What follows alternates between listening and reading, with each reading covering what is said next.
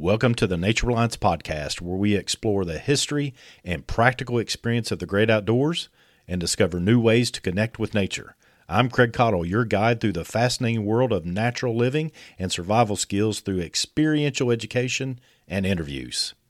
Today's episode is brought to you by the Nature Reliance School Online Membership, an immersive online learning experience designed for outdoor enthusiasts just like you. Are you passionate about the outdoors? Do you crave more knowledge about disaster readiness, wilderness survival, bushcraft, tracking, and nature awareness? If so, the Nature Reliance School online membership is your gateway to a community of like minded individuals, all dedicated to learning and sharing essential outdoor skills. With the Nature Reliance School online membership, you get exclusive access to a wealth of resources, including expert led tutorials interactive webinars, and a library of engaging courses, downloadable books, and documents. Whether you're a beginner or an experienced outdoorsman, there's always something new to learn. So don't wait. Click on the link below to join the Nature Reliance School online membership today. Embrace the wilderness, enhance your skills, and become part of a community that values nature as much as you do. Now, let's dive into today's episode.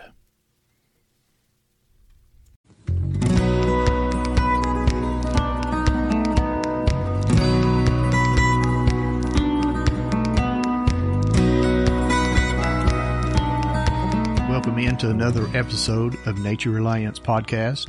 I'm Tracy, and I'll be your primary host for today. I am joined by John May, Jim Cuppy, and Craig Cottle. During the 1,000 year flood that hit eastern Kentucky, the Wolfe County Search and Rescue Swift Water Boat Team was one of the first teams to respond to the area. This podcast recaps the events of the early morning and the days after the flooding had receded. I hope you enjoy. Let's get started.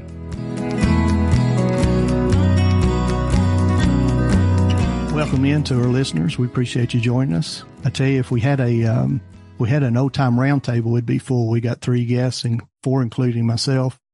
So with the way technology is, I guess instead of a full roundtable, we got a full computer screen. So we'll go around and introduce everyone. The first one to the top left here is John May. John is their uh, Wolfe County Search and Rescue SAR chief. John, welcome in. Thanks, Tracy. Glad to be here this evening. Uh, real quick, how long have you been doing search and rescue? Yeah, I've been on the uh, Wolfe County Search and Rescue team uh, right at 20 years. So kind of getting long in the tooth with SAR, but uh, I still enjoy it. Keeps you uh, healthy and, and fit, and uh, I really enjoy doing it. You'd need to write a book someday. I've started one. I'm just not a very good writer, like one of our other guests. well, we'll we'll introduce you to a writer. Maybe he can help you here. Underneath him on the computer screen is Jim Cuppy. Jim is our treasurer for the Wolfe County Search and Rescue. Jim, welcome in. Well, thank you, Tracy. And how long you been with the search and rescue team? You know, I believe it was about four years ago. I was taking a class with you and Craig, uh, Scout Tracker class. We got to talking about SAR teams, and I asked if you knew of any good teams in the area you gave me John May's name and well, it's been four years now that I've been doing search and rescue with John. Jim is instrumental for the team. He, he does all our books and, and everything. And then he shows up to majority of the events and uh, so glad that he joined the team. And uh, bottom right is our fearless leader, Craig Cottle. Craig, welcome in. Hey, thanks for being here. It's good to be on this side of the microphone this time. Well, we'll, we'll jump you in here real quick. Craig, meet John. John, meet Craig. Craig, John's going to write a book one day, so he needs to talk to you. Let's get together. that sounds good. Huh? You got my number. Text me anytime. yes, I do. Uh, John, I guess we'll start with you. The topic that we're going to be covering is the Eastern Kentucky floods. And one of the first teams to respond, I guess, was Wolfe County. And you responded with the Swift Water team of the of the Wolfe County Search and Rescue team. Before we get into the details of the flooding, tell us a little bit about the Swiftwater team. How do you get on the team? What kind of training? What kind of gear does the team have? Yeah, it's a good question, Tracy. It's uh, it's kind of interesting how our Swiftwater team came to be. It actually uh, resulted from a uh, flooding event that we had in Wolfe County. I'm guessing 10 to 12 years ago. Um, a young child had been ran over on the opposite side of the uh, flooded Red River here, and uh, we really didn't have a good way to access them. We did some things at that time that uh, you know would make me cringe today. You know, we had to get across that uh, flooded, you know, a lot of backwater, but then there was a bridge that was underwater that we had to cross, and we learned really quick that you need to be trained and have the proper equipment uh, to do that type of work. So you know, I said at that time, we're going to get the training that we need and start uh, acquiring the equipment that we need. And that's kind of how the Swiftwater team began. I eventually became a, a Swiftwater instructor for the state. So I, I helped teach uh, Swiftwater classes to, to other rescuers from around the state, primarily with Floyd County uh, Rescue. But, you know, we, we have several pieces of equipment that we bring to bear during a flooding event. Uh, our primary tool is the uh, Zodiac uh, rescue boat. Uh, we have about a 14 and a half foot. I should say we did have, uh, we'll get into that later.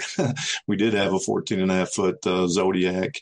That's, that's great for this type of work. Recently acquired a uh, John boat that could be used more, you know, in backwater situations where the water's not quite so violent. But anyone that's uh, on the team that's, that's a Swiftwater tech has to take a Swiftwater class. Typically those are a three day class and much like our uh, technical rope rescue classes, you know, when you come out of that class, you know, you're not a steely eyed swiftwater rescuer. Uh, it honestly takes practice and experience. And I will say I learned a tremendous amount uh, coming out of this most recent flooding event. We had one last year and then this one. And there's there's no training like experience. So once you get on the water, you know, you really start to learn how important that is. Uh, so we try to get all of our um, uh, our team members to refresh uh, their Swiftwater skills every couple of years. We unfortunately we really don't have the water here to teach the class. The Red River is kind of feast or famine. Uh, it's usually just too crazy of water, or it's you know it's a kind of a knee bumper you know, just not deep enough to do. So we usually venture up to our Flint, friends at uh, Floyd County and uh, participate in their class on the Big Sandy River, and they teach an excellent class. How many team members are on the or classified as Swiftwater? Yeah, I think we've got probably um, 12 to 14 would be my guess. Uh, some of those fairly new uh, without pulling up the roster, but it's somewhere in that neighborhood. And for those that are not familiar, uh, can you describe what a Zodiac boat is? Yeah, it's basically a, a an inflatable raft, kind of a V-hull inflatable raft with a metal floor. On our particular boat, we had a 20 horsepower motor, which we learned um, is really not big enough for the type of water we've been involved in recently. But the one nice thing about the Zodiac that I learned during this recent flooding event, they bounce quite well off trees. Uh, so if you're in in a uh, thick environment, uh, unlike a metal boat that you know if you get smashed into something, uh, it may cave it in.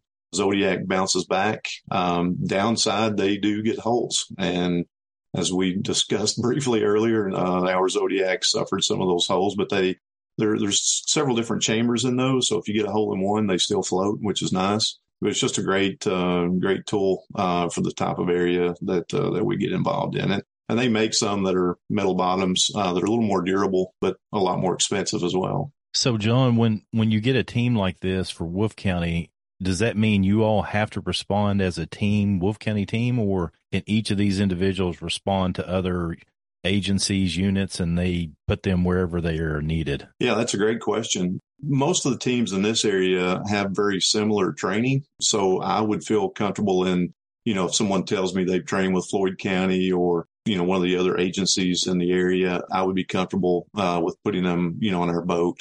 Uh, in fact, we had a, uh, a state trooper uh, that got in our boat that had no training, but we needed him uh, during this uh, recent flooding event. We'll talk more about that in a minute. But you know, as long as you're not the the driver of the boat or what I consider the swimmer, uh, the person that may get in the water, you know, you need to make sure those two individuals are are put together right and they know what they're doing.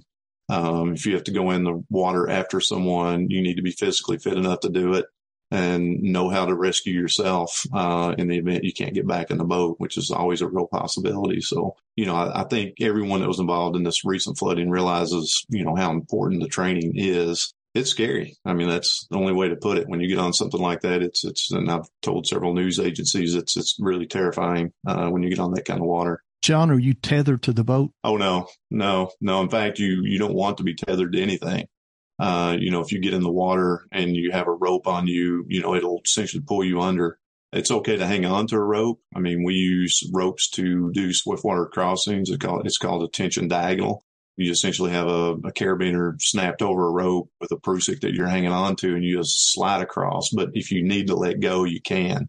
Because if you don't have the capability of letting go of that, uh, you know, that's just going to pull you right under the water. So uh, we avoid being tied to anything. That's a good question. Here's a scenario. If you're midstream, someone falls out of the boat, they're away from the boat, they can't grab back into the boat. What is their process of self survival, self rescue? Yeah, well, the main thing is if you're floating down a river, you want to keep your feet up. Uh, that's kind of in a defensive position. And it also keeps your feet from catching on debris that you might not be able to see. If you think about a rocky river bottom, and we've seen videos of people drowning basically in waist deep water because their feet get hung underneath a rock and you can stand up momentarily, but you can't get your feet loose. And eventually the strength of the current will push you over into the water. Uh, so you keep your feet up, uh, and you can use that to push off of things. Uh, you know, if you come up on a tree or something like that, you can kind of push off of it and continue your path down. Uh, the biggest uh, fear for me is what we call strainers uh, in a river, and we saw many of those in the event that we encountered, uh, you know, last month. Um, you know, it was homes, for instance. Uh, but any type of large debris that water can go through, but a human cannot, uh, is is really scary because it'll pull you into it, and you can't, you know, you can't get away from it. So the idea is to basically swim at it and get on top of it if you can. Otherwise, it can be a you know really bad situation for you. So you know, you think about a tree uh, laying across strong current, you know, the water just goes right through the branches. Uh, but if you go through that, you know, you may get hung up on it and uh, not be able to come out the other side.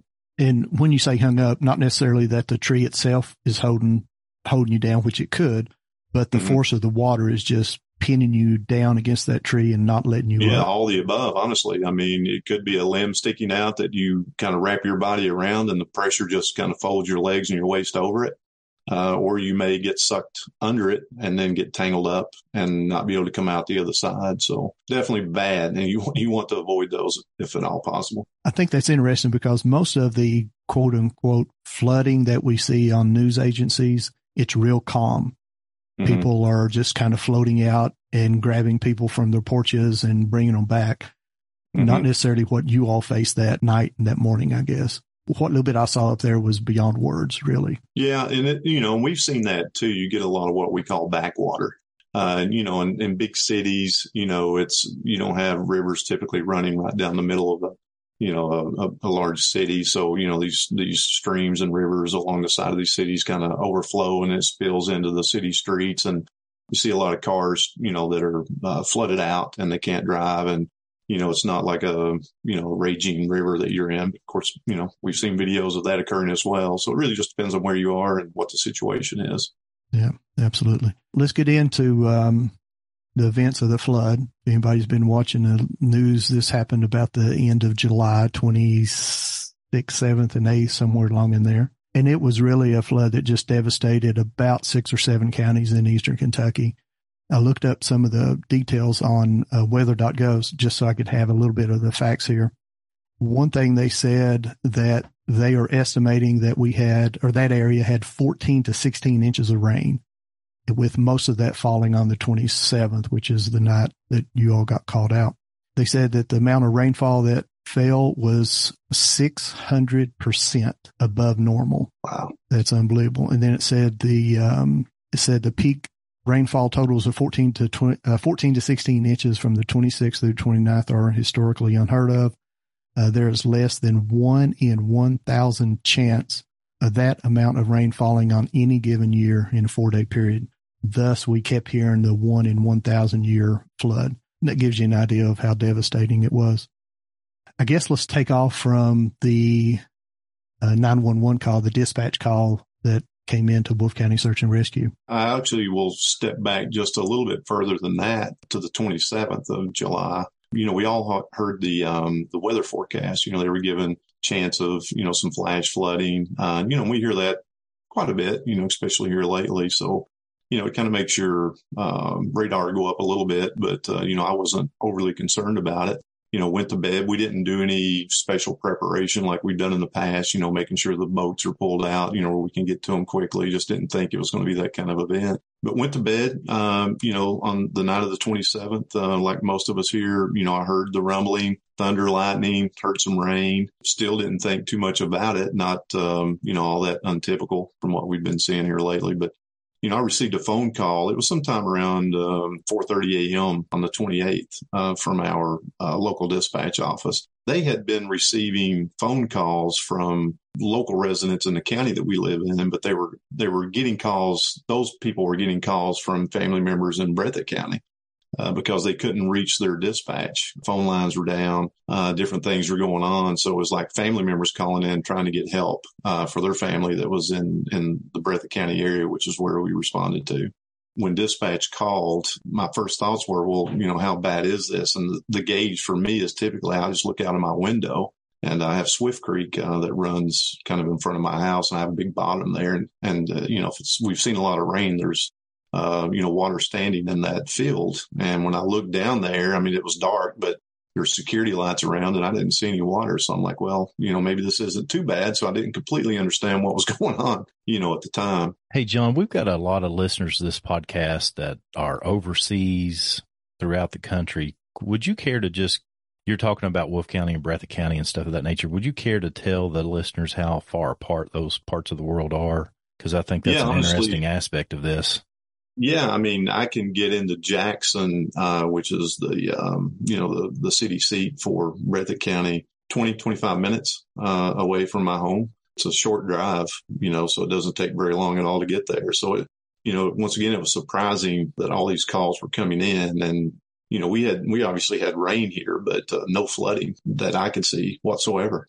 So anyway, we, you know, once we got those calls, I immediately, uh, you know, dispatched our team and asked for all Swiftwater techs to respond to uh, what we lovingly call the SAR Shack, which is, you know, our bay at the uh, local fire department. And uh, so we rendezvoused there, started getting some people come in we are all volunteers. So, you know, we, we have lives, we work, we're not at a squad building 24 seven. So it took a few minutes to start getting team members to respond and, and to start heading our way. And in the meantime, while p- team members were still driving in, we were getting the gear put together, you know, grabbing PFDs, grabbing dry suits, helmets. Um, a couple of team members went to get the Zodiac, uh, you know, make sure it was fueled up and ready to go.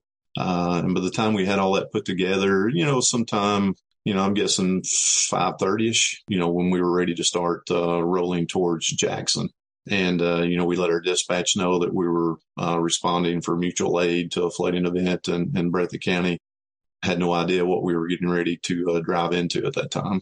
John, at this time, were you in communication with anybody from Breathitt County, which is the county that area that you all responded to? Any communication whatsoever coming out of the county? No, nothing. The only information we had was family members were calling uh, their family members in uh, Wolfe County, stating that they were they were in trouble and they needed help. How did you decide where to go? Well, my thoughts were let's head to Jackson and take a look at the water situation on the way in, and then find somebody in emergency management uh, and the only place I knew to go to was the uh, local uh, sheriff's office, which was in downtown Jackson.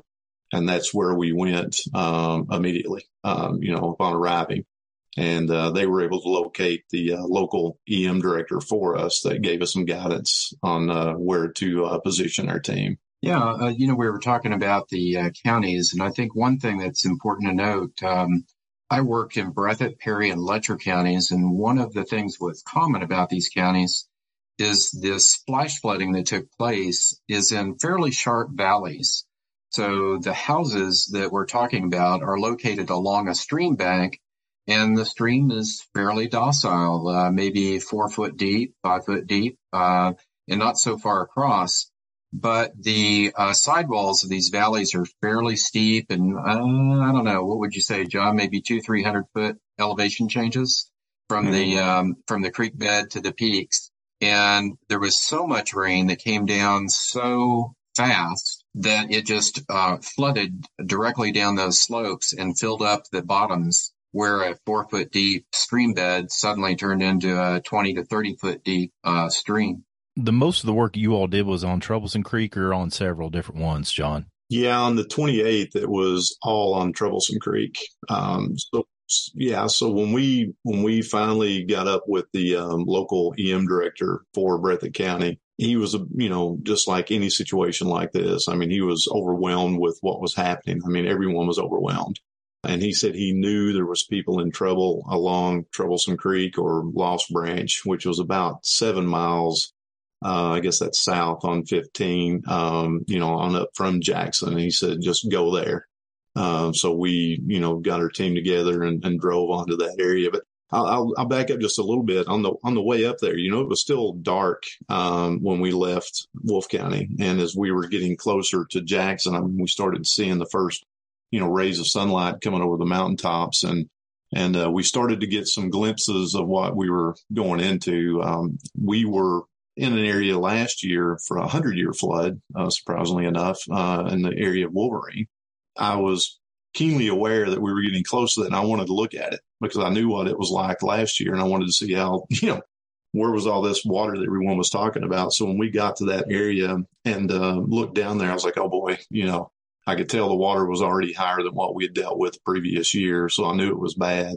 You know, once we uh, got pointed towards Lost Creek and started that direction south on 15, we really started to see what was going on. You know, the, the light was coming up. Uh, we had better visibility. Uh, we were along the um, North Fork of the Kentucky River, a big section of that road as we left Jackson. You know, water was approaching the edge of 15 already in places.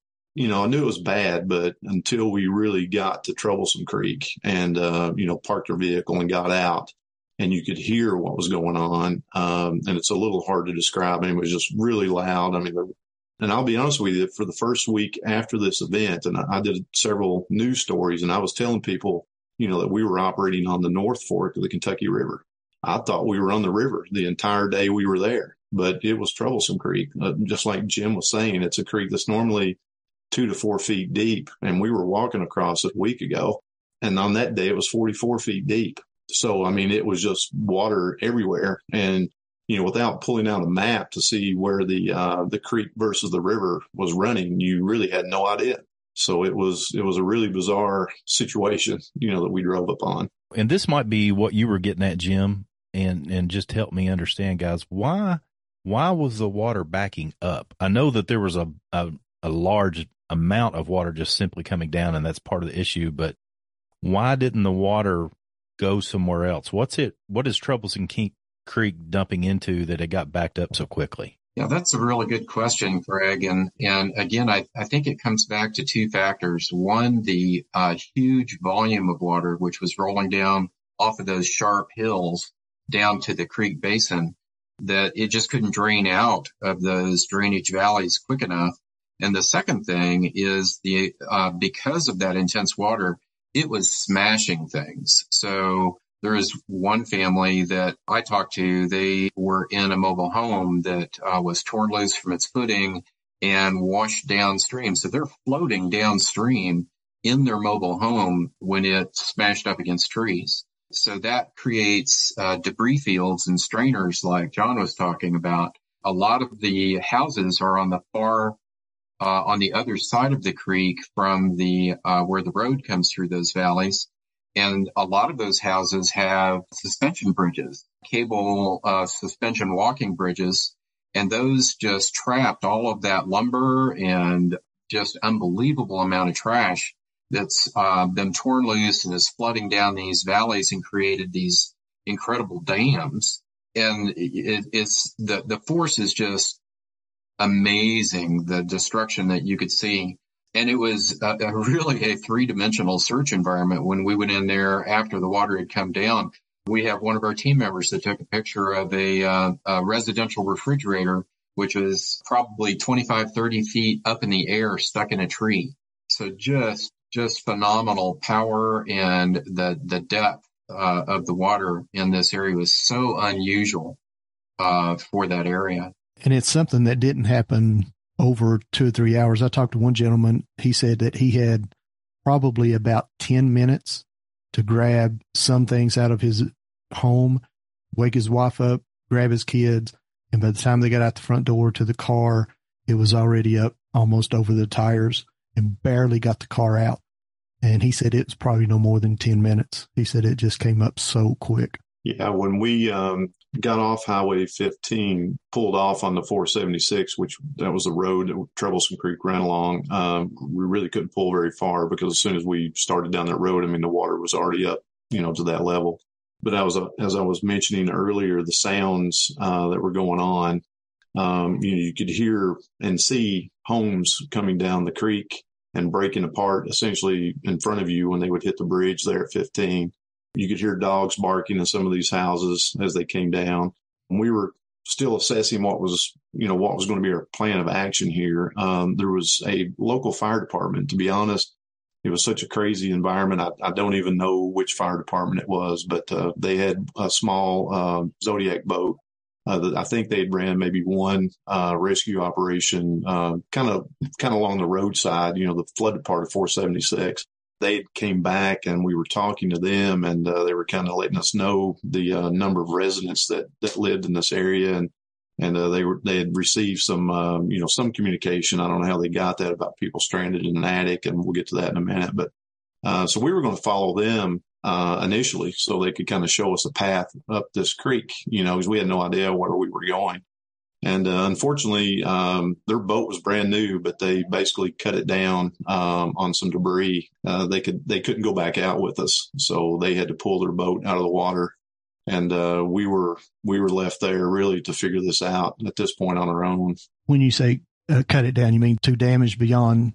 Yeah, yeah, they they got a puncture or a tear. Basically, the boat deflated. Uh, it was a Zodiac, just like ours, uh, so it, it wasn't safe to operate any further you know, Lewis and I, Lewis was what I called my swimmer. Uh, he was at the front of our boat and, uh, I was the boat operator. Uh, and we had a few other team members, a couple other Swiftwater techs were there with us at the time. But, you know, I just determined that Lewis and I probably had the most experience. He's also a, um, KWAM Swiftwater instructor. So we thought if anybody's going to go initially, it's going to be us. And, so we we just took off and uh, started up, you know, the, the the creek, and I still want to call it a river because that's what it seemed like that day we started up through there. Really hadn't got very far at all, and encountered the uh, the first home uh, with people uh, flooded in it. Uh, it was a family of I think at least four, if not five, two adults and maybe two or three children. Uh, they were standing in I don't know uh, knee deep or deeper water. They weren't like out in the middle of this creek at this point. They were closer to to the mountainside it wasn't too far for them for them to be able to get to land, but the water was too deep for, for them to be able to do it. So we loaded them up, uh, you know, immediately uh, pulled up next to their deck and, and got them in the boat and then took them back down to what we call uh, our incident command location or staging area and dropped them off and then headed back upstream again. And it, it continued to get worse the further up we went. As you kind of got away from Highway 15, it got a little more woodsy, uh, more trees to deal with you know, we really had to find a path to get up there because we didn't know, you know, where the creek was, what we were going over. Was it homes? Was it, you know, vehicles, you know, trying to navigate up through that. There was down power lines that you were hoping had no power on it. Some you had to go under, some you went over, uh, you know, trying to get upstream. I think the, um, the next home we got to was and these folks were probably in the worst situation of anyone that we actually rescued that day. Uh, there was a man and a woman. They lived in a mobile home. Their home was pretty much completely underwater. It was up to the roof or nearly to the roof. These folks had to get outside of their home and they were hanging on to a uh, an electrical guy wire, basically the uh, support wire that comes off an electric pole, and they were up to their neck in water. They'd been in the water for, for quite a while. I mean, she was hypothermic, shivering, couldn't get herself in the boat neither one of them could. Actually, the, the gentleman had a fairly severe uh, laceration to his bicep just from debris that had hit him. So my swimmer was able, you know, I kept the boat in position and um, he was able to essentially reach down and just drag them into the boat one at a time. And then immediately we started back uh, to the staging area with those two to drop them off and try to get them some medical attention. We were really concerned about both you know, and we had EMS come over, pick them up, and and start assessing those two individuals. What do you carry in the boat to provide for first aid for these people? We'll be back after a quick break. Hey, guys and gals, a quick break in our episode to talk about a game changer in outdoor cooking the Fire Maple Backpacking and Camping Stove System. Whether you're hiking, fishing, or even prepping for emergencies, this portable pot and jet burner is a must have in your gear. Best part, it's nearly half the price of a comparable Jetboil stove system. Thanks to its leading heat exchange technology, you'll experience reduced boiling times by up to 30% compared to traditional stoves, even in windy conditions. That means more time enjoying the outdoors and less time cooking. Are you ready to upgrade your outdoor cooking game?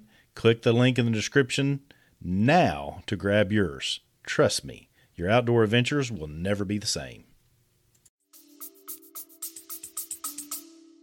You know what? Normally, I always carry carry a medical kit with me.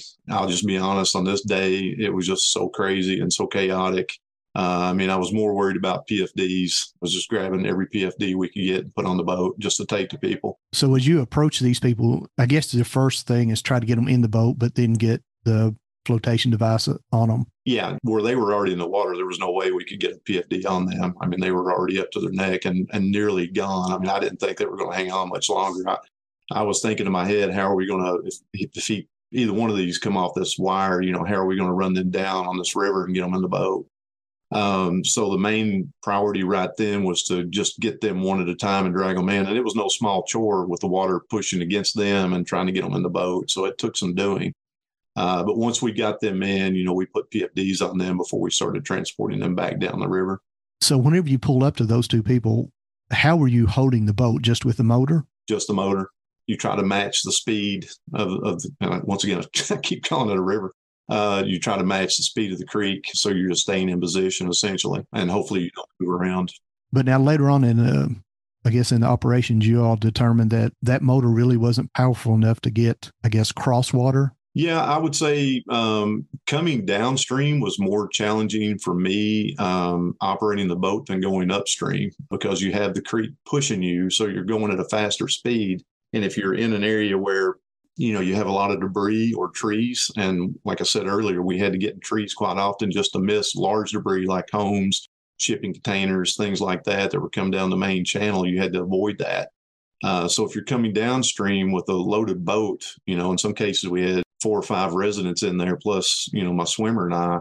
You know, that's a lot of weight in that boat, and trying to navigate around uh, tight objects. Uh, you know, 20 horsepower motors. You make a turn, and the, the creek's pushing against you sideways, it would push you into things before you could, uh, you know, have enough uh, horsepower basically to to avoid it.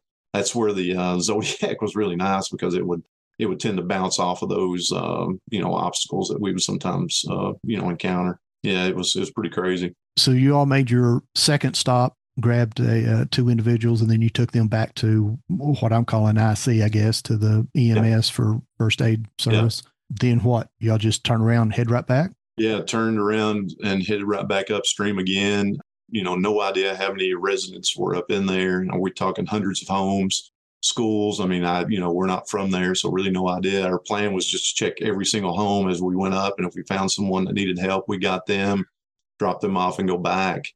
Um, so on this next evolution, and you know, and they all kind of blur together, but I believe it was the third or fourth evolution. Uh, we had heard about some people being trapped in their attic. And we knew if that was the case, we were going to have to try to get into that attic some way because I mean, the water was, you know, up over their doors and windows. So we grabbed a chainsaw off of the um, our star truck and put it in the boat.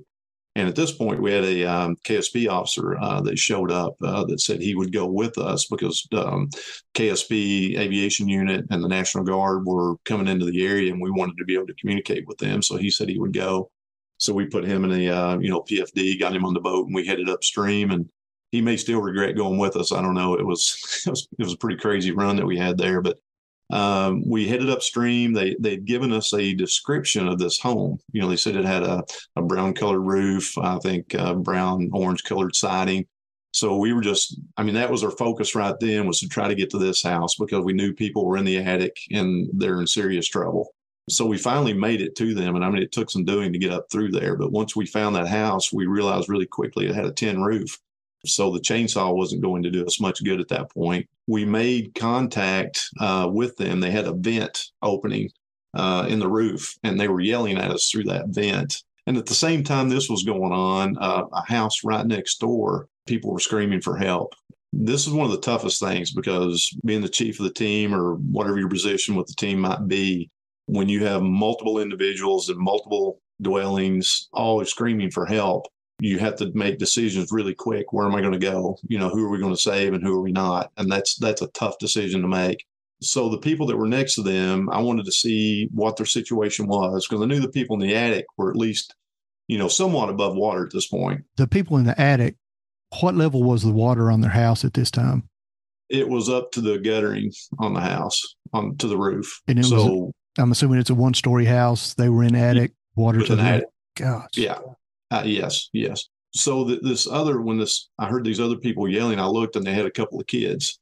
So that really changed the situation for me. I'm saying, okay, I'm, I'm going to go up here and see what their situation is. So we took the boat just upstream, you know, maybe another 50 yards. They were kind of neighbors. Uh, so we drove up and, uh, and I didn't realize this at the time, but they were in a two story house with like a big garage underneath it and uh, the water was just up to the deck that they'd walked out on. It really wasn't into their residence at this time, and it was looked like a fairly sound residence. So I didn't think it was going to float off like some of the mobile homes that we'd encountered were doing.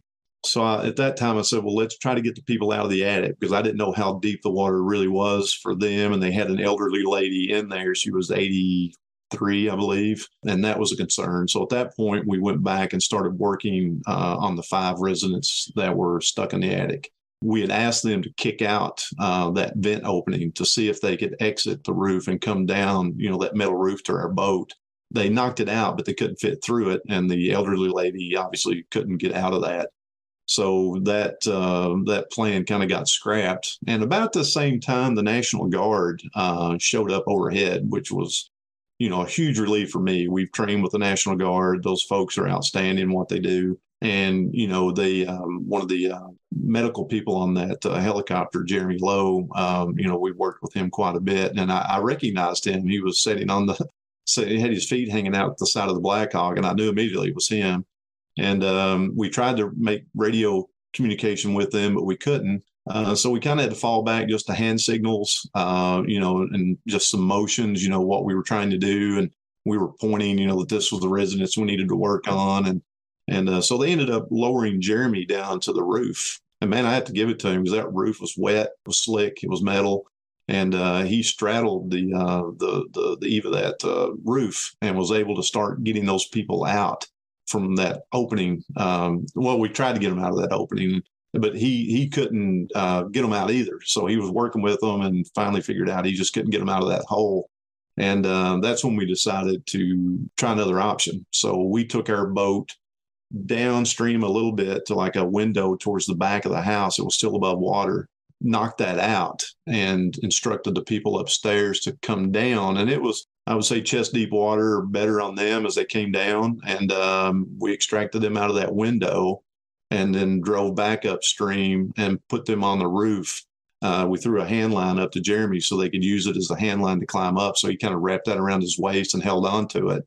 And they used that to climb the roof to get to his location where they could be hoisted uh, out with a helicopter. That was one tough 83 year old lady then. Very tough lady. She was she was a real trooper. I mean, I was scared to death pulling her in the boat, you know, because I mean we were we were in a really bad situation and and you know it was hard to keep the boat in position, and it was really just trying to get her out as easily as you could. And but boy, she was tickled to get out of that house. I mean, she and she went up that the side of that roof like a billy goat. And I mean, I like look at her go. I mean, it was just it was unbelievable. And the other obstacle we were encountering, in addition to the debris and, and the the raging current, was this uh, the rotor wash below uh, below this Blackhawk.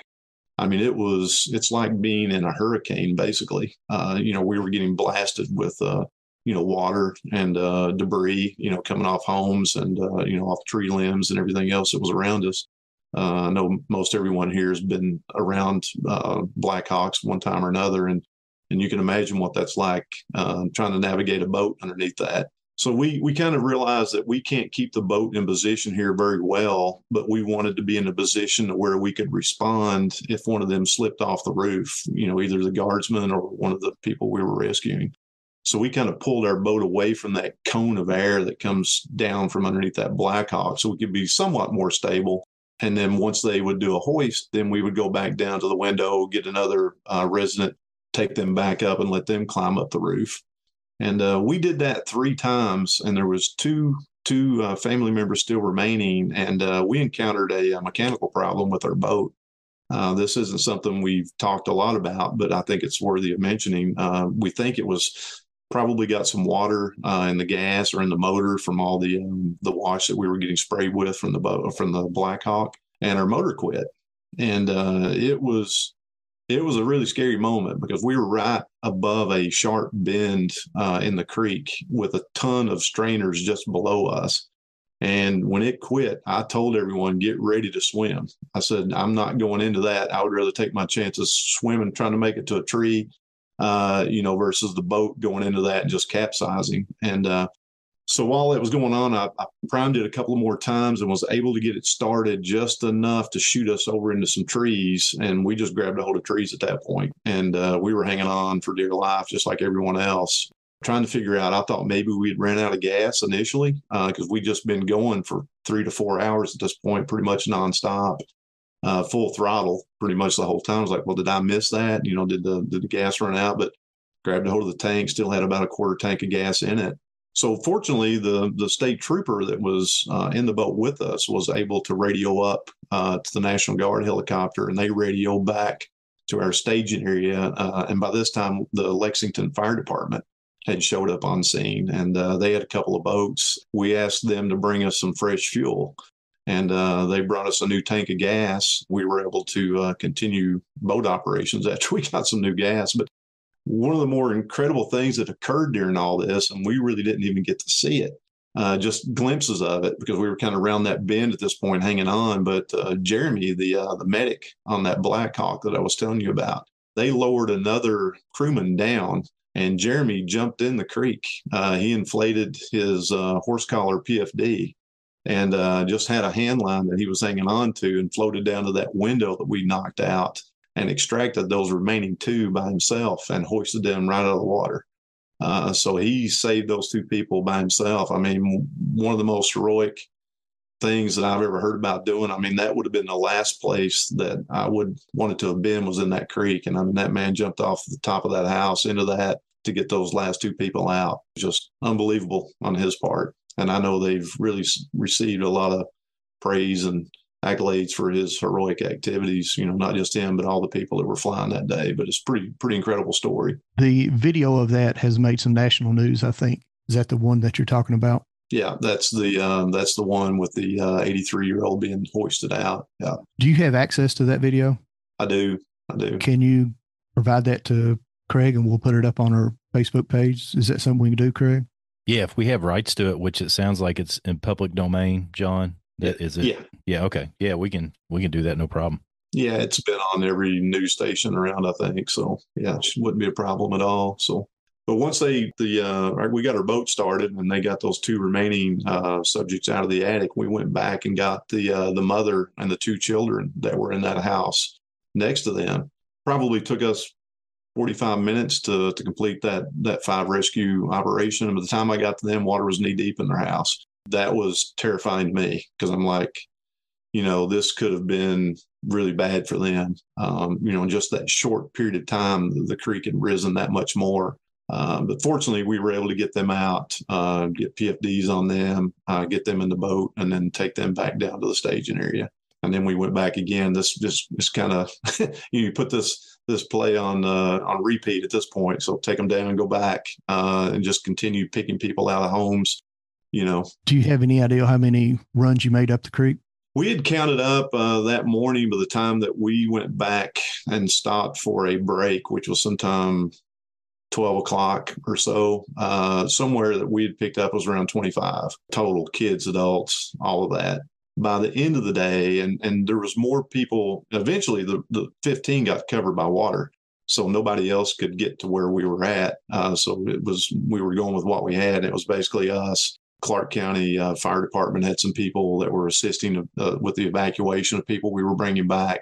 People on the water was primarily us. Uh, Lexington Fire Department had a couple of boats, and Fish and Wildlife had a couple of boats. So um, about four boats running. Something like that. Yeah, I believe it was four. Yeah, and we were all running uh, evolutions I think between the boats and the uh, the helicopter crews, I heard a number somewhere over 100 people uh, were rescued on Troublesome Creek that day. And That's um, amazing. yeah, we ran operations. Um, well, honestly, our boat, I kind of mentioned this earlier. Um, we hit so much debris uh, on this day with the boat. Like I said, electric lines, trees, you name it, we were hitting it. It actually broke the transom on the Zodiac. Uh, that's for those that may not know, that's basically the back part of this boat that the uh, motor attaches to. So the motor was hanging on by a thread. I mean, you could, you know, it would wobble. Uh, I, I thought at some point the motor was just going to break off and go into the creek. So we decided, you know, that afternoon, uh, it was, I don't know, five o'clock, four or five o'clock, that we just, we didn't feel safe taking the boat back on the water again, or at least not that far up the creek uh, with the condition that it was in. So did the damage happen while you were up creek? Yeah. And you had to make your way back down creek. Well, with- it was it was um, you know a culmination of events throughout the day. You know, it just continued to get worse. Um, you know, as you hit more and more, you know, debris coming down. You know, every time you hit something. I mean, I it's it's it's hard to put it in words what it was like up in there. But I mean, I, like I said, at one point we were going underneath electric power lines, and then the next moment we were going over top of them. That's how high the water was, depending on where the poles were prop on that boat looks like you'd taken it to a grinder, basically just shaved it down. I mean, you could hear when you would hit power lines, you could hear it underwater, you know, you know, he's just going right down the, the power lines and just chewing it up. So, and it, it was just unavoidable. I mean, you couldn't get away from all, all the stuff that you had to, to try and avoid that day. was that the only boat that Wolfe County had on the creek? It was Zodiac? Well, we had a a, a small inflatable uh, that was donated to the team that we always just carry on top of our what we call SAR one, our big box truck. Uh, that was utilized to transport people. Once we would bring them back to the staging area, Highway 15 was flooded, and we had to get people out for medical care what have you, basically just to get them to safety. But we used that small boat, uh, and then we would have some team members in uh, dry suits that would pull that boat with those civilians uh, in it uh, across the flooded roadway until they could get to an area where they could be transported. They ended up bringing in some buses and were transporting the people out that we were rescuing as the day progressed. So Wolfe County and, and Clark County and Lexington Fire Department was in this area. How many other areas were going on that was similar to this? Do you have any idea? A bunch, a bunch, bunch. yeah. But you know, unfortunately, I was, I, I, you know, Jim may have a better idea on that than I because he's he's been into some other areas, um, you know, doing wellness checks and different things. But for sure, you know, Leslie County, Perry County, um, I'm guessing some in Lee County, mainly uh, eastern, you know, four or five counties in eastern Kentucky were dealing with similar events. And, and you know, the problem is, you know, a lot of these places are flooded off. So I mean, you had to go with what you had. You know, our vehicles, we got flooded in. Uh, we couldn't leave from the location we were at. Uh, we were on a little high spot on Highway 15, and both sides of that became flooded. The day continued, and and we had a real concern. Won a, a Land Rover Defender last year, and uh, we had taken both of our vehicles, including that one, and that's the one we pulled the Zodiac with, and it was parked there on that little stretch of 15, and and they were predicting the the creek not to crest until around midnight. And uh, at three or four o'clock, the water was within a foot, maybe two, of uh, reaching the vehicle. I, I was trying to see if I could get a rollback or something brought into the area that was tall enough that could come across Highway 15 and put our Land Rover on it and get it out of there because I, I you know, I, it's a very expensive vehicle that we can't replace and and so I really had to make a decision to it had a snorkel, so I knew I could drive it out if it didn't float, but you're basically destroying the vehicle by doing that. It's going to flood the interior and all the electronics. Uh, so I had to make a decision either keep it here and hope the water stops or drive it out and know that you're going to do some major damage to it. At that point, I just opted to leave it here. I said, I'm not going to knowingly destroy this vehicle. You know, if the flood comes up and gets it, you know, so be it. We'll be safe. We can get in our boats and get out of here. But so fortunately for us, the water crest uh, sometime around four, four thirty or five. It didn't come up anymore, uh, and, and eventually we were able to drive out of there. You know, sometime around uh, ten or ten thirty that night. So once you got back with the boat, whenever the transom was damaged, the boat was damaged, and you pulled it back into IC there, uh, incident command. What kind of events happened after that for the rest of the day? Yeah, so you know there was a few more runs that occurred right up until darkness. The National Guard was still plucking people off the side of uh, mountains. Uh, you know, people had, gotten out of their homes, made it up to high ground. Uh, they were in wooded areas. Uh, I actually witnessed. Uh, I think it was the um, one of the Tennessee uh, Blackhawks was conducting a hoist across the other side, actually on the North Fork of the Kentucky River, and some people were stranded on the hillside, and they came in to to hoist them out, and they actually had a tree strike uh, with that Blackhawk. So the uh, the rotor on the Blackhawk hit a large tree, and I was sitting there watching this happen. I mean, I just saw debris going everywhere, and I'm like, "Oh my gosh, you know, is this thing going to crash?" They immediately aborted the hoist and flew off.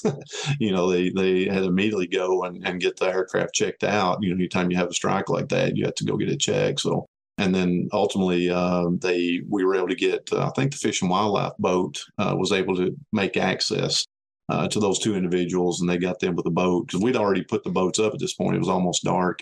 We decided we were not going to run any operations, uh, you know, after uh, night fell. It was just entirely too dangerous.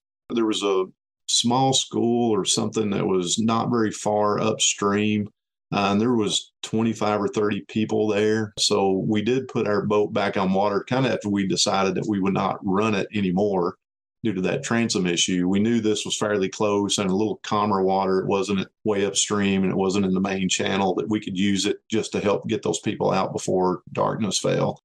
Uh, so between us and Lexington Fire and the Fish and Wildlife guys, uh, you know, a few other team members, uh, Drew and some Tommy and some other guys that uh, were there, you know, did evolutions in that area and uh, got those folks out. How many people can be in a boat in the Zodiac? Uh, you know, it depends on their size. Two rescuers and four resonances, but I mean, it'll hold them, but it's just, you know, your maneuverability really gets compromised uh, the more weight you put in it. You know, I had to refuse a, um, one lady was on her roof and um, this was later on in the day after the five that we'd gotten out of the attic and the other three that we went and got. And it was her and her son. And she had a large dog and uh, she wanted to know if she could bring her dog. And I'm like, well, how big's the dog? And she said, it's over 100 pounds. And I'm like, we can't take the dog. You know, I said, this is still an active rescue in progress here. I can't jeopardize a seat, you know, for a for a canine. Unfortunately, because I love dogs, and that broke my soul. And actually, I went back to that house a week later and found that lady to make sure her dog was okay. But uh, I said, just put some water out, you know, some food out. It's upstairs. It'll be fine. Uh, you know, this water will be down tomorrow. You can come back and, and uh, hopefully be able to rescue the animal. And she understood. She was perfectly okay with it. Um, you know, but it's uh, just one of those deals, you know, you can only take so much. And, you know, if you got small children, you can load it up with, with small kids as long as you have PFDs for them. And some of the pictures I'm sure you've seen, I mean, you know, in some cases, you know, people as the day went on and the all the ones that were in immediate danger of, of dying essentially had been taken care of that we knew about then you're getting people just out of the area. So you know we were finding homes up in some of these little hollers or valleys uh, where people lived. You know they had no way to get out. They had no electric no phone service and they just wanted to get the heck out of there any way they could. So then it was about getting those people out and those folks wanted to bring stuff so they wanted to get suitcases, they wanted to get valuables, which I get because they didn't know if the water was still going to continue to rise and if they'd have a home to go back to. So some of the pictures you've seen, you know, that we've shared on social media, you'll see some kids and they'll they'll have their little uh, SpongeBob suitcase and you know all their little valuable stuff, you know, piled into that boat. Uh, you know, so we took them downstream and and dropped them off. So it it was it was sad. I mean, it was like you know, these folks are just grabbing what they can grab and, and hoping for the best. Well, I can't imagine waking up and having water in your house in 15 minutes and nothing that you can do, nothing you can grab and lose mm-hmm. everything. No. And I know Jim's talked to several and, you know, they basically said it was like a wall of water coming down the creek on them. Yeah. You know, a couple of people I talked to, I had two different families that talked about their pets because uh, we, we kind of touched on this, but keep in mind that most of these people were in bed. They were, they were, it was nighttime when the water's coming up. And um, I talked to two families whose pets were in the bedroom with them. Uh, one lady whose house was demolished, she woke up with her cat scratching at the screen, trying to get out of the bedroom. And she stepped out into water, stepped out of her bed into water uh, another family. It was a dog. You know, the dog was barking like crazy and wake woke them up, and and uh, they realized they had water coming into their house, and uh, just the the terror of having that happen at night where you can't see what's going on. You've got cloud cover because it's still raining, so you it's just pitch black out there. You've got no electricity. Your cell phone doesn't work. It just must have been terrifying for these people. Yeah, one thing I'll add to that that uh, you know is was really bothersome to me. I mean, the whole day, a lot of things about it bother you, but you know, on some of those later runs, uh, well, actually, it was fairly early on. We came across uh, some horses. Uh, a farmer had uh, turned his horses loose. He had five, and he said the only thing he knew he could do was just let them go and hope for the best. And uh, I passed those horses three or four times, you know, taking people out. And I intentionally stayed clear of them. They would try to come towards the boat and I would just have to go away. You know, I'm like, I can't get close to these boats. I can't get close to these horses.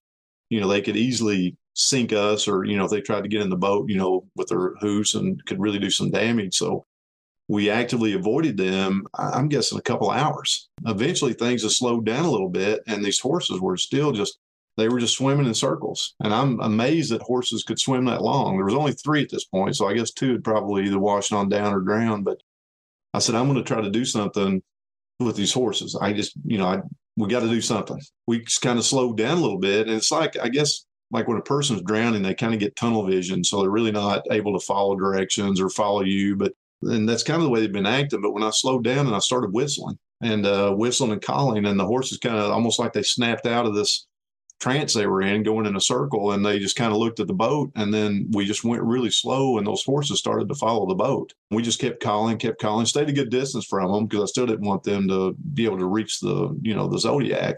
Uh, but they followed us all the way back down to the staging area and actually got out and i was like i'm so thankful those three horses were able to survive. Seeing dogs and trees we tried to grab as many animals as we could you know as long you know they were tame enough where we could get them in the boat you know, as the day progressed and, and, and take them back and just turn them loose. That's really all you could do with them. There was no animal control there when the owners weren't there. So it was just taking them to the shoreline, letting them, letting them loose and hoping they, uh, you know, get picked up by someone at some point. Okay. So does that finish out the operations for day one, I guess? Yeah, I'd say that pretty well covers uh, the the rescue portion uh, for that day. It was certainly a long day. Yeah, and you know we didn't mention this, but I mean, you're probably getting ready to get into it. But you know, as it stands right now, you know, 39 people lost their lives in this event. Not not just on Troublesome Creek, but in the four or five counties that this impacted. So it's it's really quite amazing. More people did not lose their lives based on the amount of devastation that we saw. But I know Jim can talk more about you know kind of the following days events. I got sidelined a bit. Um, you know, I had an eye injury uh, resulting from uh, the activities on the 28th and kind of took me out of service there for a few days. And, and Jim and some of the other leaders on the team really stepped up and, and kind of took uh, took things over and, and did, did really did really well with it going forward. For those that are listening, I guess you took a hit to the eye, branch or tree or something hit you. Yeah, it was um, like we talked about. It was really hard hard to avoid uh, some of that debris. And sitting on the side of the Zodiac, steering it, I didn't have the ability to dive into the Zodiac when large limbs were coming at us, you know, because you're trying to keep the boat, you know, going in the right direction. Paul was with me when that occurred, and he actually uh, ducked uh, down into the boat and missed a limb. And I just couldn't. I'm a pretty big fella anyway. I couldn't avoid it, and it hit me in the face. Really didn't think too much about it. I mean, it hurt, but I'm like, well, okay, I'm I'm fine. We had eye protection on, helmets, you know, everything, and you know, really no swelling, just had a little mark on my face. But um, over the next few days, you know, my eye essentially completely swelled shut. The doctors really couldn't determine if it was from the tree strike or poison ivy or uh, just contaminated, uh, you know, water. All of those were in the mix, uh, and I had all of that going on. I think the poison ivy either came from the uh, Black Hawk, you know, being above us and just blowing it out of trees, you know, or the side of the hills, or when we would go through trees, the boat would get filled with a lot of debris. And when we would get back to the staging area, we would clean the debris out. So it may have been that I had some ivy in the boat and, you know, I had gloves on, but you, know, you pick that stuff up, you get the oil on your hands and you're wiping stuff out of your face all day long. So uh, but had a really bad case of poison ivy pretty much anywhere from the neck up because we didn't have dry suits on. So we were protected other than our face mainly. Was there a central command at this point at the close of day one? we were on an island, so Central Command was basically us. But but we turned over command, and I was really glad to see the Lexington Fire Department. Their chief was on scene, and those guys know what they're doing. Uh, he was more than willing. I said, "Would you mind taking over, you know, incident command?" And he said, "I can do that," and he did it, and he did it well. Um, it, you need you need somebody like that that can really take the bull by the horns and make decisions uh, when tough decisions have to be made. Well, there's so much information that is coming in. You've got to have people that's used to receiving that information, organizing that information, and then being able to disseminate it back out. So the next day, Jim, does that where you come into on Friday? Uh, yeah, but there was a, really a transition of events that um, that transpired during this crisis. So John's done an awesome job here talking about the chaos that was going on on, on day one, the 28th, Thursday, the 28th. And uh, the 29th was was more of that. Uh, you still had high water, but the water was beginning to recede. So there were still a lot of emergency operations uh, going on at that time. And as, as John mentioned, Lexington Fire started bringing in resources and they set up a uh, incident command post um, in the Walmart parking lot there in Jackson. So our team then uh, registered with the Lexington Fire Department as a resource to be deployed uh, under their command. So then you enter a period of time where uh, Wolfe County Search and Rescue, uh, a number of other search teams, and quite a number of fire departments that were coming in from counties all over the state. At the time that we were there on uh, Saturday morning, there were some 30 teams that were available to deploy. The fire department incident command group was going down those list of emergency calls and dispatching teams out to go investigate. And it was a little bit difficult because um, we had incomplete information uh, we might have a name and we knew a, a, uh, a, road name, but you didn't really know where on the road this house was located, and you didn't know what the emergency was. So, um, and, and a lot of times you're you're going in very cold. You're trying to find uh, the property, contact the individuals, find out what their need is, and so for several days it was a matter of going through that list of 911 calls that had come in and calls to the highway patrol, uh, state police, uh, uh, fire departments, and that was all getting aggregated, and teams were being dispatched out to go uh, resolve those issues. So that took place probably 30th Saturday, Sunday, and and early the following week. The the the one thing that I want to mention is just the people themselves that we encountered were just amazing. The the grace of these people that who were at that point beginning to swamp out the, the slime out of their homes and the loss of all of those precious possessions. And we'd roll up and um, uh, find our uh, assigned um, uh, dwelling, talk to the individuals, and almost every single person would say, Well, honey, we're doing just fine. But if you wouldn't mind, could you go check on so and so because they really need you more than we do? And here these people are just in devastation, but almost to a person, they would send us elsewhere uh, to go check on a neighbor or a relative, uh, which we did. So yes, we're knocking off the the tickets that we've been given to resolve the uh, emergency calls, but those would turn into two or three additional calls while we were out. For instance, uh, one of our assignments, we came around our, in our truck, we came around a bend and we uh, found a van that um, had slid off the road and was uh, sitting almost ready to tip over and slide down a hill. And inside it was an elderly gentleman. I got our truck stopped, got out, and tried to walk over to that vehicle and the slime on the roads from the, the muddy water was just incredible. I could barely stand and barely walk in my boots to get over there. The road was so greasy. So no wonder that this guy ran off the road. But that turned into a, a road rescue where we pulled in two vehicles and we uh, stabilized his van with tow straps and ropes uh, to keep it from dumping over, and then opened passenger side and brought him across through the van uh, out that passenger side and got him um, in a ATV that had showed up and, and got him back to his home. But just things like that all day long. One thing I was going to add to that that Jim was saying there in that transition period, um, once the area was declared a federal disaster area, FEMA comes in and FEMA brings in a lot of paid rescue teams, you know, these task force teams out of different states. So what what we started to see in the days following, you know, the initial event is, you know, these large professional SAR teams from other areas started coming in and doing a lot of the I guess the continuation of some of the rescue work and searching for uh, survivors, uh, you know, in creeks and different things. And they, and they do a great job. And then a lot of the local teams and agencies were doing a lot of these wellness checks and things like that that Jim's kind of describing here. So kind of a lot of going on. And then, you know, once you kind of get past, you know, this first week or so, or maybe 10 days, I don't know how long it was, Jim, uh, before you know some of the FEMA rescue ass- assets started to to move on and move out of the area, then a lot of that got turned back over to local uh, rescue agencies, um, you know, such as Wolfe County and Lee County and Powell County and you know many others uh, around the eastern part of the state. You know, started doing a lot of that work. John's right. Uh, it um, the federal resources were available for about a week, and I guess their assignment was um, very much one of resolving the emergency situations.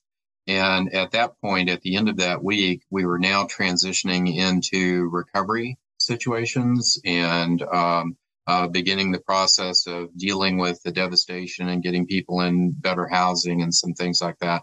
So that ended the um, the the FEMA paid assets uh, assignment, and they cleared out. And as John mentioned, uh, turned it over to a local a local manager. Lexington Fire also returned to Lexington and uh, with their job being finished. And so at that point, you had Kentucky Emergency Management uh, individuals um, beginning to task out and reach out to fire departments, reach out to our team to uh, deal with issues that were still uh, unresolved. Um, one of the things that we were involved in John mentioned there were 39 fatalities, uh, but unfortunately, there are two ladies that have been unaccounted for.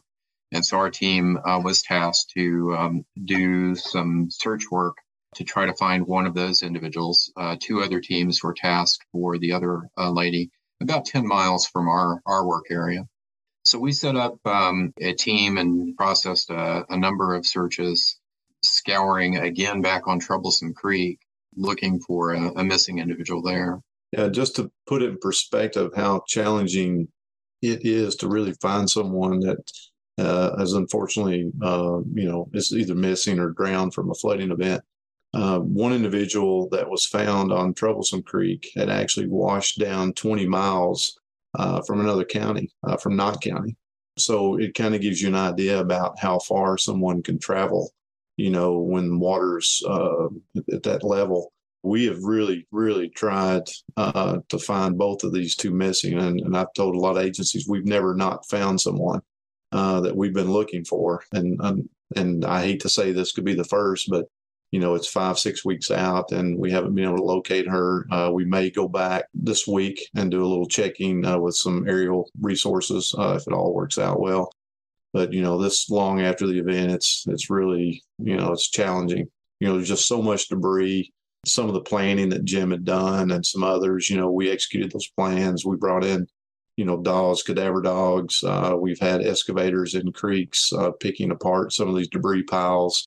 As he said earlier, too, you know, a lot of these uh, homes were on the other side of the creek and they had these uh, swinging bridges with steel cabling for their walkway and those things just caught every piece of debris coming down through there. So it made these mountain piles of just, I mean, it could be homes, trees, wood, garbage, you know, you name it. Uh, and it's just deep, you know, 10, 15, 20 feet deep of debris. Someone can be in it. So you, you, you know, if dogs alert on that, then you have to come in and carefully take it apart to try to find them. And uh, that's what we spent last week doing. And we thought we really thought we'd found one of these individuals, but unfortunately, uh, once we got through that debris pile, uh, you know, we didn't locate her. So it's very frustrating.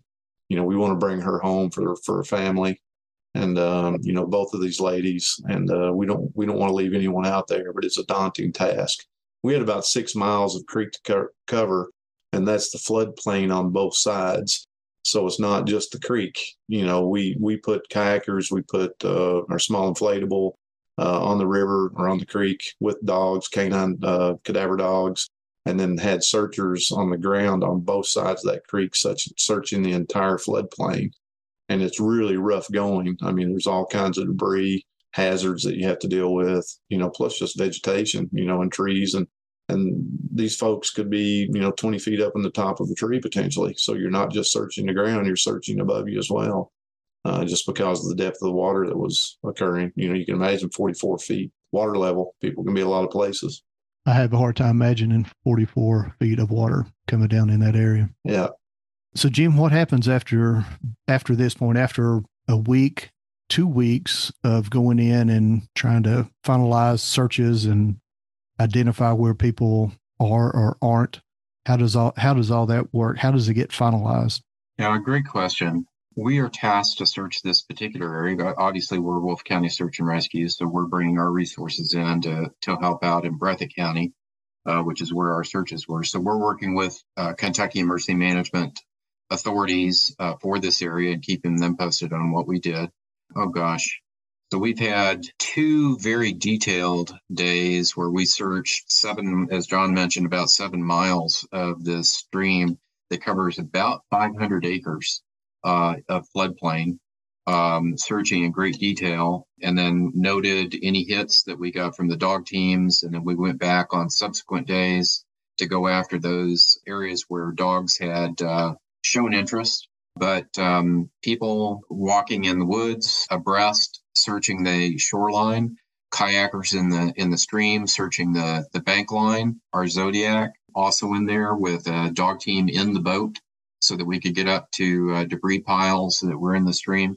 It's a pretty pretty grueling, very detailed search that takes place, and you know, really proud of our team. We we always have more turnout for an event like this because everyone wants to do the same thing, and that's to bring this lady home and uh, bring peace to the family. Uh, so it it um, it really breaks our heart when we can't succeed in that. But at this point, we have cleared Troublesome Creek all the way to the Kentucky River, and we're working with Kentucky Emergency Management about uh, uh, next steps that would take us outside of Troublesome Creek. Is that where the potential next day search is going to be, John, on the continuing on down Troublesome Creek or out into the Kentucky River? Yeah, there's some sections uh, beyond 15 before it goes into the uh, North Fork of the Kentucky River that we would like to to look at. And uh, there's one field uh, along Troublesome Creek that was a quite a large field that uh, we really couldn't get dogs into, at least not during our search activities. Um, so I, I, pointed that out as a, as a spot that we should, uh, you know, fly over, take a look at, uh, see if we can spot anything. So it's just, uh, it's slow going. I mean, we were up there two full days trying to search, um, you know, that six miles of Troublesome Creek with you know, each time we were there, we had 40 to 50 ground searchers to put in perspective, plus, you know, six to 10 dogs, um, you know, and I actually ended up having to rescue one of the uh, dog team handlers. Uh, just, they just got exhausted and, uh, you know, um, uh, got, you know, overheated essentially on the far side of the creek and, and we had to rescue them. So, I mean, it's tough work. It's hot, tedious, and dangerous. Um, you know, we, we concern. We have a lot of concern about, uh, especially the, the, the days and the, and the first few weeks following the event, uh, because the the material that you're dealing with is just contaminated uh, with everything you can imagine, all chemicals, uh, you know, you name it. Um, that muck and uh, the water is all contaminated. I mean, we were really concerned anytime someone just got a scratch. You know, we wanted to make sure everyone had been vaccinated properly before going into that um, you know, just to try to prevent any, you know, any rescuer uh, from falling ill or even worse, you know, from uh, up there trying to, to, to locate this lady.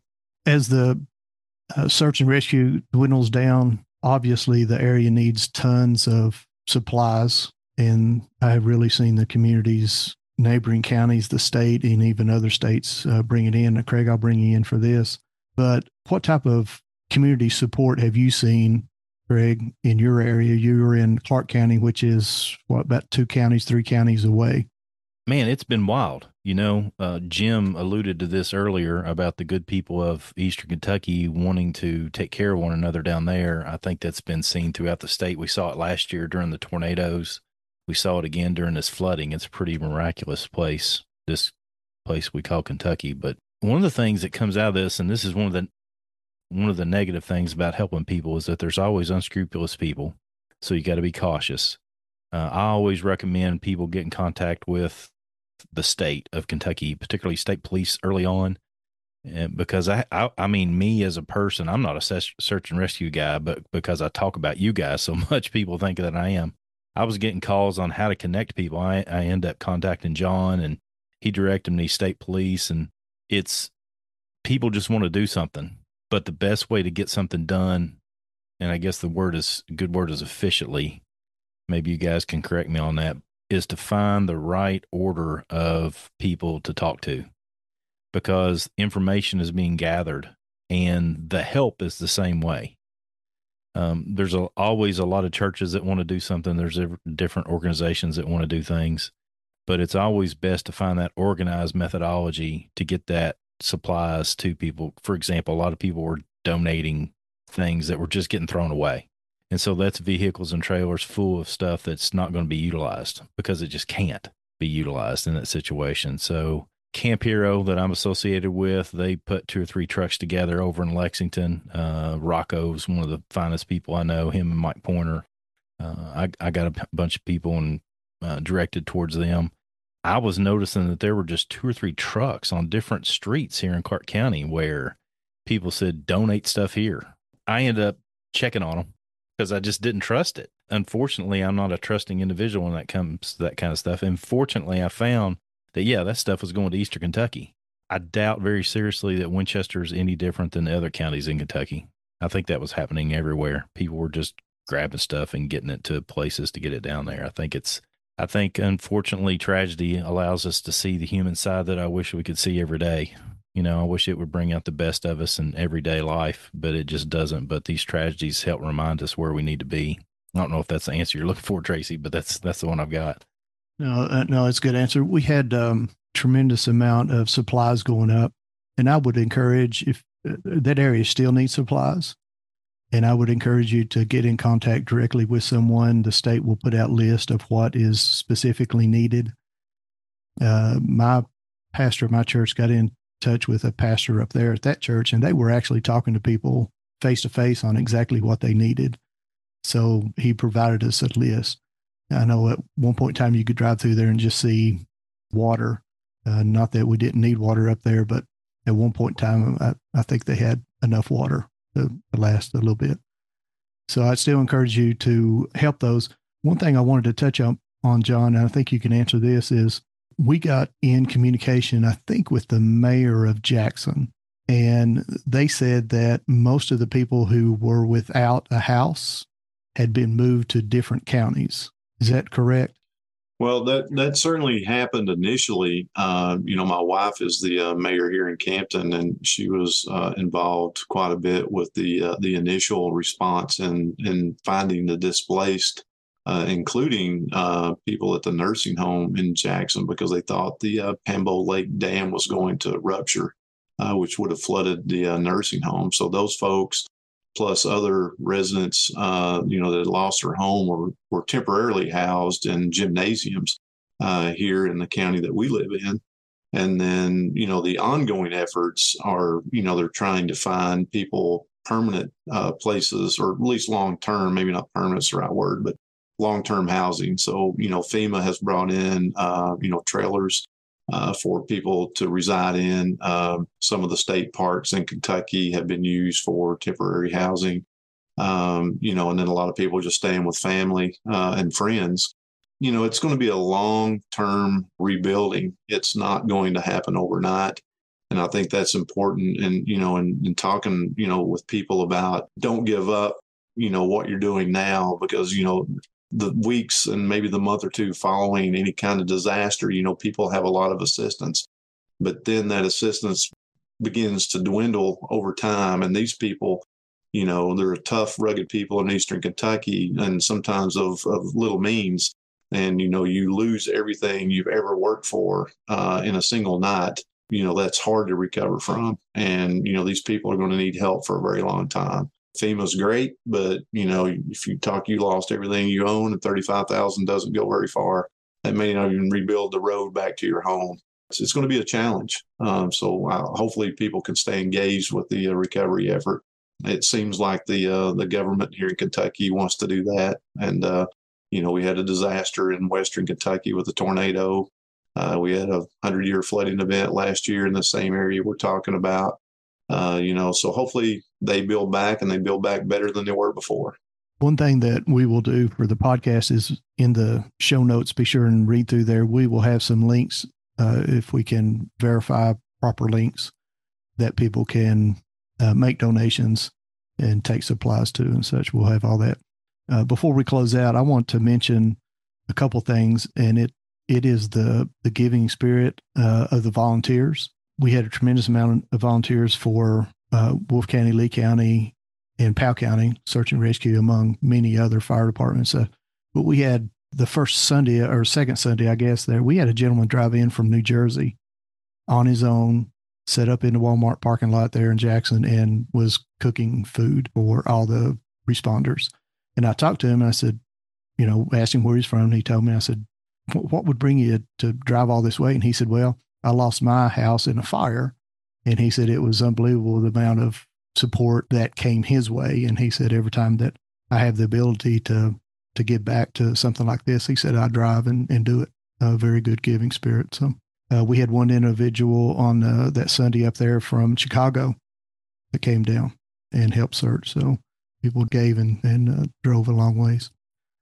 Closing thoughts, Jim, you want to start give us some closing thoughts, and we'll go ahead and end this podcast.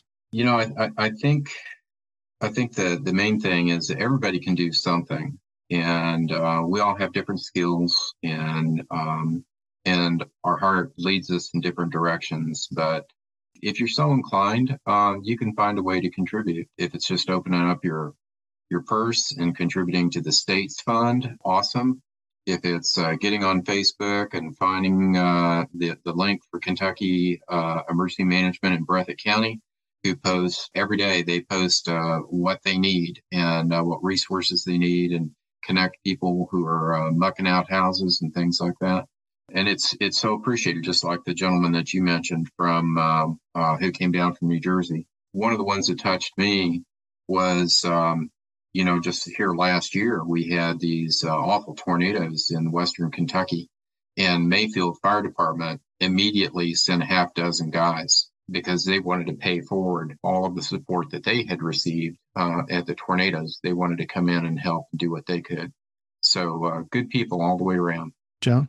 Yeah, first, um, Tracy, thank you and Craig for bringing attention to what, uh, you know, went on up here in uh, the end of July. And, uh, you know, as Craig mentioned earlier, there's a lot of negativity in the world, and that's kind of what the news lives on. I mean, it thrives on the bad stuff. You know, this was obviously a terrible event that occurred, but in some regards, it restored my confidence or whatever word you want to choose in just humans, you know, being good people, you know, coming out, uh, helping one another. Eastern Kentucky people you know, we may, you know, Wolfe and Breathitt County, they battle on the hardwood floors during basketball games and bitter rivalries. But man, there was no hesitation when Breathitt County called. I mean, Wolfe County came running, and I know Breathitt County would do the same for us. And and that's what good people do. That's really, you know, it inspired me to see all these people doing all this work.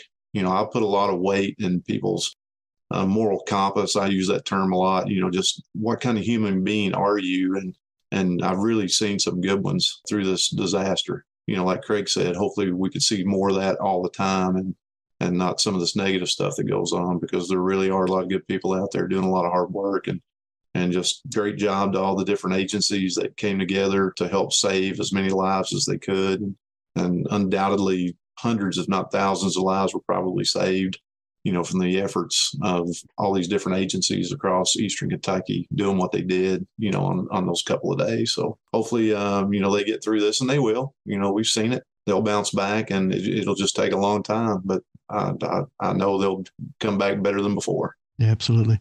Give a big thanks to John and Jim for jumping on here and, and passing on the information and events and everything before we pass it over to Craig for closing comments. Thanks again, gentlemen, for what you do and all the effort that you all put in to the search and rescue community.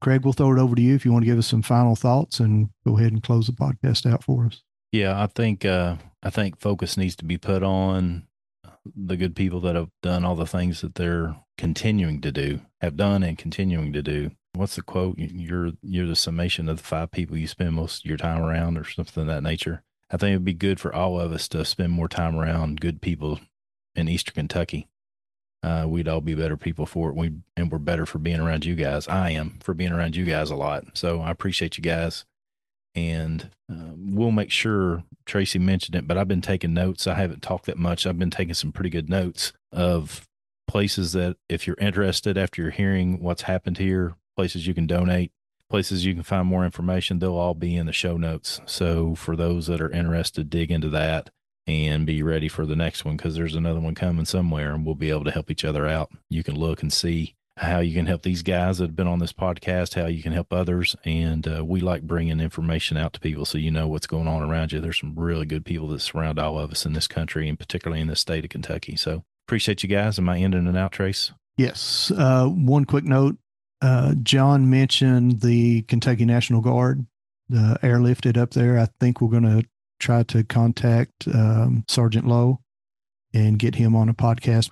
We may hear firsthand comments on that airlift from that house. Good stuff. Real good stuff. Thanks, guys, for being here. And as always, Nature Reliance School, come on, join in. Let's learn together.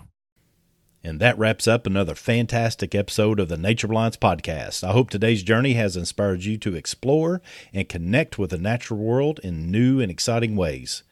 Before I say goodbye, remember to check out the Nature Reliance School online membership. If today's episode sparked your interest in wilderness skills and outdoor adventures, this online community is the perfect place for you to start or continue your journey. You can currently sign up for a year for only $99 and get two months for free. Click the link below to discover a world of expert led courses, engaging content, and a vibrant community eager to share their knowledge and experiences. Whether you're starting your outdoor journey or looking to deepen your existing skills, the Nature Reliance School online membership is here to guide you. Thank you for joining us today. Don't forget to subscribe for more adventures and share this podcast with your fellow nature enthusiasts. Until next time, come on, join in. Let's learn together.